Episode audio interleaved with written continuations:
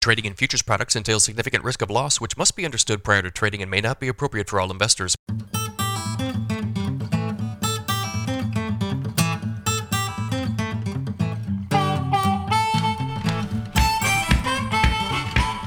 Good morning, everybody. It is Monday, June 13th, 542 a.m. Central Time as I speak here. July corn futures up a half cent at 773 and a quarter. December corn up one and three quarters at 722 and a quarter. July soybeans down 19, 17, 26 and a half. November soybeans down 21 and three quarters, 15, 45 and a half last trade now. July Chicago wheat up 8, 1078 and 3 quarters last. July Kansas City wheat up 7 and a quarter at 1169 and 3 quarters. July spring wheat up 10 and a half at 1232. If you guys are listening on the podcast, as always, appreciate it, guys. Leave me a rating, leave me a review. If you're watching on YouTube, subscribe, like, leave me a comment, give me a crop update. If you'd like some additional information from me, go to my website, www.standardgrain.com. Check out my premium subscription service, guys. I send my premium subscribers a ton of information direct from me every single business day, morning email weather info, charts, graphics. Uh, my subscriber only videos are part of this deal. I did one on Friday regarding the inflation print that I'll discuss here in a second, in addition to a weather update and also an update on the USDA report. And then on Sundays uh, during weather markets, I send out a video uh, on Sunday, discuss the weather situation, what it might mean for the market. I had one yesterday. I'll have one again next week and every Sunday, really through mid July or so. If you guys are interested in this premium content, sign up today, $50 a month, no other fee, no other obligation obligation, cancel at any time. Nobody will try to sell you anything else, I promise. U.S. consumer inflation is the highest since 1981. The Bureau of Labor Statistics released monthly CPI or Consumer Price Index data for May on Friday. Inflation rose at a rate of 8.6% annualized. Traders expected a number near 8.3. So immediately we saw financial markets begin to discount more aggressive policies from the Fed because of this higher inflation number. A lot of traders now discussing the possibility or probability of a 75 basis point rate hike from the Fed on Wednesday this week. The previous expectation was a 50 basis point rate hike.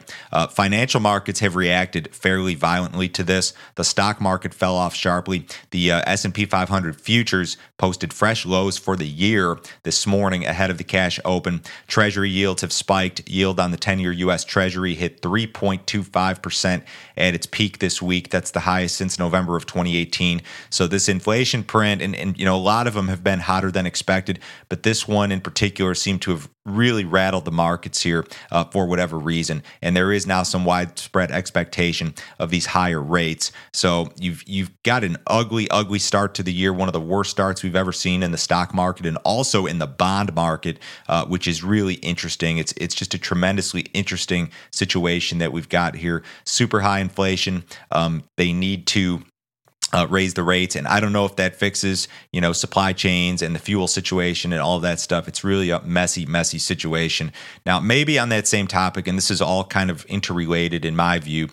Large money managers are still very heavily long the corn market. Now, the funds, as, as we call them, they have been net sellers of corn every single week since April 24th, yet they're still long 240,000 contracts, which is a pretty hefty net long historically. Um, so, my fear here is that not a fear, but but one possibility is that you see, you know, what we would call a risk off scenario across financial markets because you see uh, drastically uh, weaker prices in in stocks or even in the bond market this time around. I'm kind of reminded of 2008, and I've been told a hundred times, Joe, it's not 2008. I understand, but there was only one other situation when corn was seven dollars and the stock market collapsed, and it was 2008. So if we get a real big time stock market collapse, you know, we're going to be down 20% here on the open today from the peak. That's not terrible.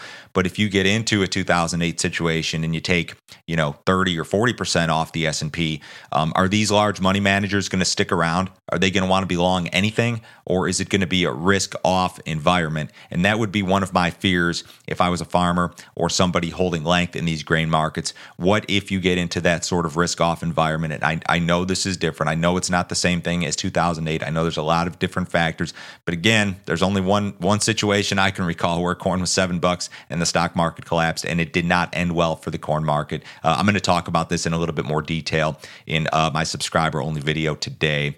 We did have a crop report out on Friday. I don't think there were any major surprises here. I'm not going to run through every number, but uh, USDA left their U.S. Uh, acres and yield unchanged for this year's corn and soybean crop, so no adjustment to the crop projection. The old crop corn export projection was reduced due to a lagging sales pace. The old crop soybean export projection was increased because sales have been really good. Um, in regard to Ukraine, USDA increased its projection for the Ukrainian corn crop to 25 million, up from 19 and a half. That's a big upward revision. This is the crop that's being planted now or has been planted. It'll be harvested in the fall. So that's still going to be a 40% decline versus last year. Um, so USDA with Ukraine corn, they increased the production estimate by a lot, but they left the export projection unchanged. So you're now talking about, uh, we were already talking about record high ending stocks of corn and wheat in Ukraine, but those numbers have become even more exaggerated. You are talking record high corn ending stocks in Ukraine by an extremely wide margin versus anything we've seen previously. So the bigger issue when it comes to Ukraine is supply chain and logistics. It's not production, and USDA kind of confirming more of that uh, in their report last week. But that report, guys, that that June 10th report, that's not the biggest report in June. The biggest one in June, typically or historically at least, is the June 30th planted acreage report. That's when we get acreage updates from USDA. So that one will be out here in a couple weeks. We've got uh, heat coming into the Corn Belt this week. Almost the entire Corn Belt is going to see temperatures at least in the 90s. This stuff's going to start off, and it's already in Texas, uh, Oklahoma, Kansas, and into Nebraska today. We'll see temperatures into the 90s. And then tomorrow it's going to make its way into the Corn Belt. So the stuff on my screen, if you're watching here, this is is your expected high temperature for today, and even some parts of like uh, Iowa and Illinois could see it today, I guess. But um, you go out later in the week and it's going to get all the way into the eastern corn belt. Um, it's going to get up up north uh, by father's day. And this stuff um, looks like it really holds together in terms of the heat uh, into the early part of next week. And beyond that it's very difficult to predict. We've got this high pressure ridge and it looks like maybe it breaks up um, uh, tuesday wednesday next week for a minute. But then there's maybe a hint that it shows up again after that. And uh, anything beyond you know six to seven eight nine ten days is, is very very difficult to predict. But this heat is coming uh, with without a doubt.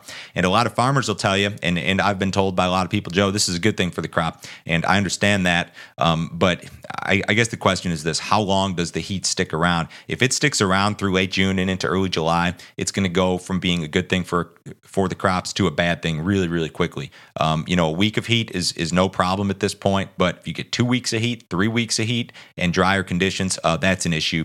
When you look at rainfall here, this is what's projected over the next seven days, and there was some rain on the radar here this morning. Uh, Iowa's going to see some rain this week. Southern Minnesota, Wisconsin, a lot of Illinois is going to be dry. Eastern Corn Belt a little bit drier. The plains very much dry, uh, with the exception of North Dakota here this week. If you go up into the northern plains, um, six to 10, 8 to 14, uh, still hot and dry for the most part versus normal at least. Uh, same thing in that 8 to 14 day with maybe more normal rainfall in the western Corn Belt, northern plains, uh, those sorts of areas.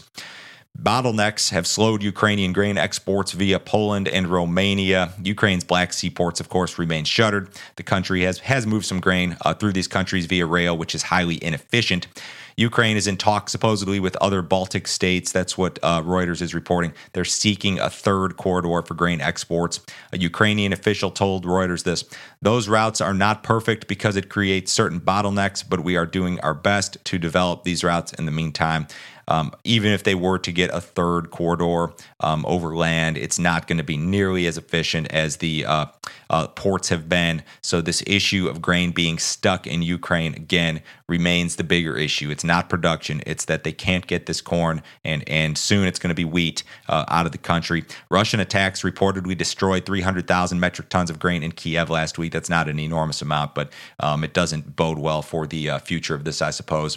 Cattle market was a little bit lower on Friday. Cash was uh, 137 in the South, I think on Friday. I think 136 was most of it, though for the uh, week. We'll see what develops here today.